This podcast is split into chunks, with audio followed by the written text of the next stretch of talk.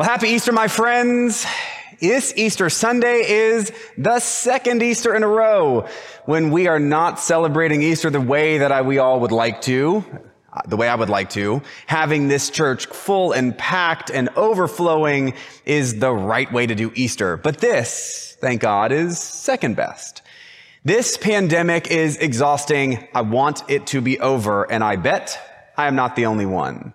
Today, as we look at this Easter story, this resurrection story, I find a unique kind of hope given the circumstances of our world, and I hope that you do too.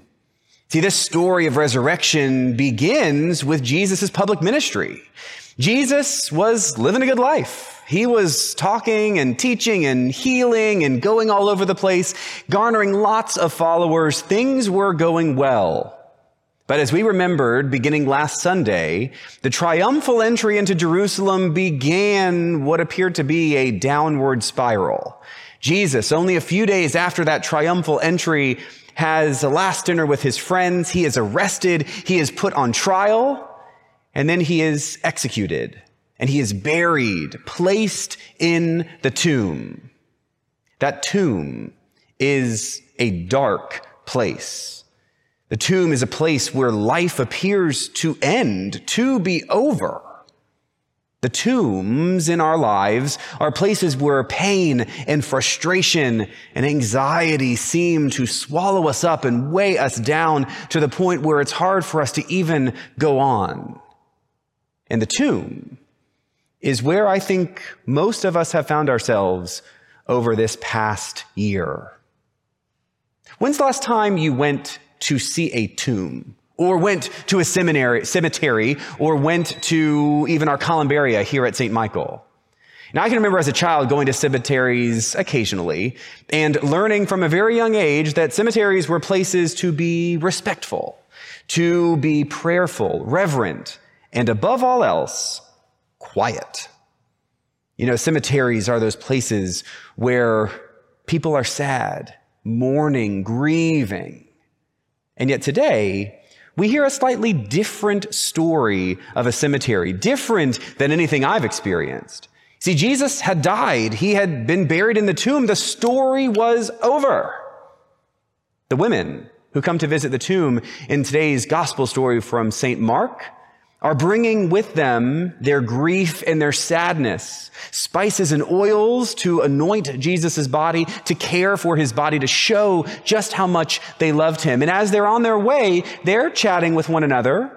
I imagine wondering how they're going to actually get into the tomb, what they can do to show their love and their respect for who Jesus had been. And then, of course, they get to the tomb and the tomb is open. Can you even imagine what that would be like? As they peered into the tomb, expecting, I'm sure, that it would be looted, that things would have been stolen, lo and behold, they see a young man dressed in white. And that young man says to them, You're looking for Jesus who is no longer here, for he has been raised and he has gone ahead of you to Galilee.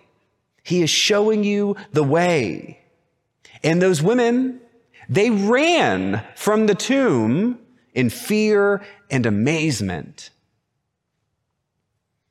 You know, we have had unique tomb experiences on our own multiple different ways over this last year. In addition to the pandemic, which is the obvious one, we've had so many moments throughout the last year that have really weighed us down, seemed to pile on top of what was already difficult about the pandemic. I remember the way we even began the Lenten journey with the horrible winter storms that hit Dallas and the surrounding areas and well beyond. Those storms reminded us just how vulnerable we are. Everyone in their own way was afraid, was scared, was worried, was anxious. So many people lost power and lost heat. Others lost water. And then pipes froze and homes were damaged.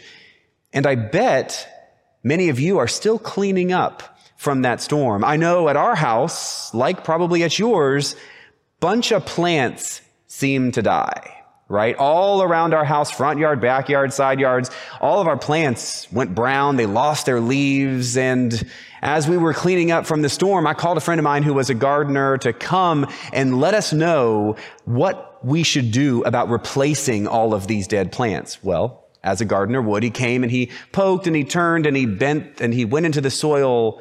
And shockingly to me, he said, the plants may look dead, but they are very much alive. These plants have had a tomb experience. These plants on the surface look dead, and yet they are alive. You know, it seems as if we are having a similar kind of experience. We know what it's like to feel a little brown, a little tired, to look a little dead. And at Easter, God seems to poke us and bend us and turn us around and discover that we are not dead. We are very much alive. For us, this past year, the pandemic and everything else that went with it can be a pivot point. We can actually shift. We can change. We can be remade. We can be resurrected. Salvation is what resurrection promises. As Jesus went ahead of his friends, so Jesus goes ahead of us today, making us the promise that we can be part of God's kingdom. And this promise makes good sense when life is going well. But we have been tested, tested in a very unique way. And now we are left wondering where God is and what God is doing and what we can be doing. And today we are reminded again that Christ is not in the tomb. So much of our world is struggling and needs that witness, that inspiration, that seed of hope. Just a few days ago, a study came out to say that less than half of the Americans, adults, now belong to a church for the first time ever. Y'all, that's not good enough. It is not good enough that people in our world have lost the hopefulness that this story provides, and that is where we come in.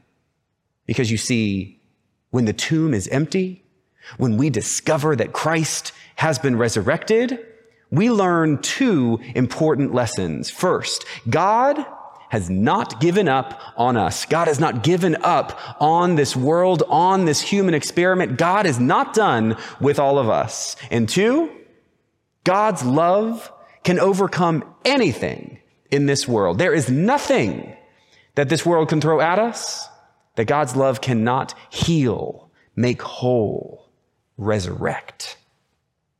We are the church. The church is not a set of buildings. We are the church. Even in masks and in fear and in anxiety, we we are the church. And this past year, St. Michael has proven that. St. Michael has proven its purpose and its worth, caring for one another, caring for the people beyond these walls, and living into the fact that community is what church is all about. Community is central. The community that we have here, the discipleship that we share, the way that we walk with one another is more important now than it has ever been. This Easter season, we will begin to rediscover one another. This Easter season, we will begin to go out of the tomb that we have been in and figure out how to be church community once again. We will not go back to normal. We will work to be better than we ever were before, to be better than whatever that old normal was. See, we have been in this tomb and the darkness has been nearly overwhelming, but there is light. Light at the end of this pandemic tunnel. Light that points to the future that God promises. Light that shows us that Jesus is not here.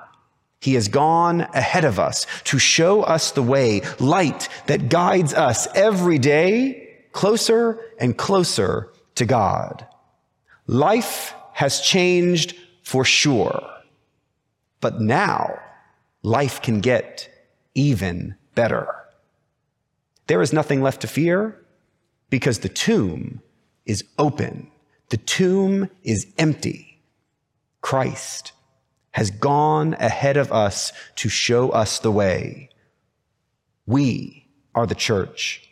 We are God's light in the world, so let our light shine and be the church because the best is yet to come. Alleluia, Christ is risen. Amen.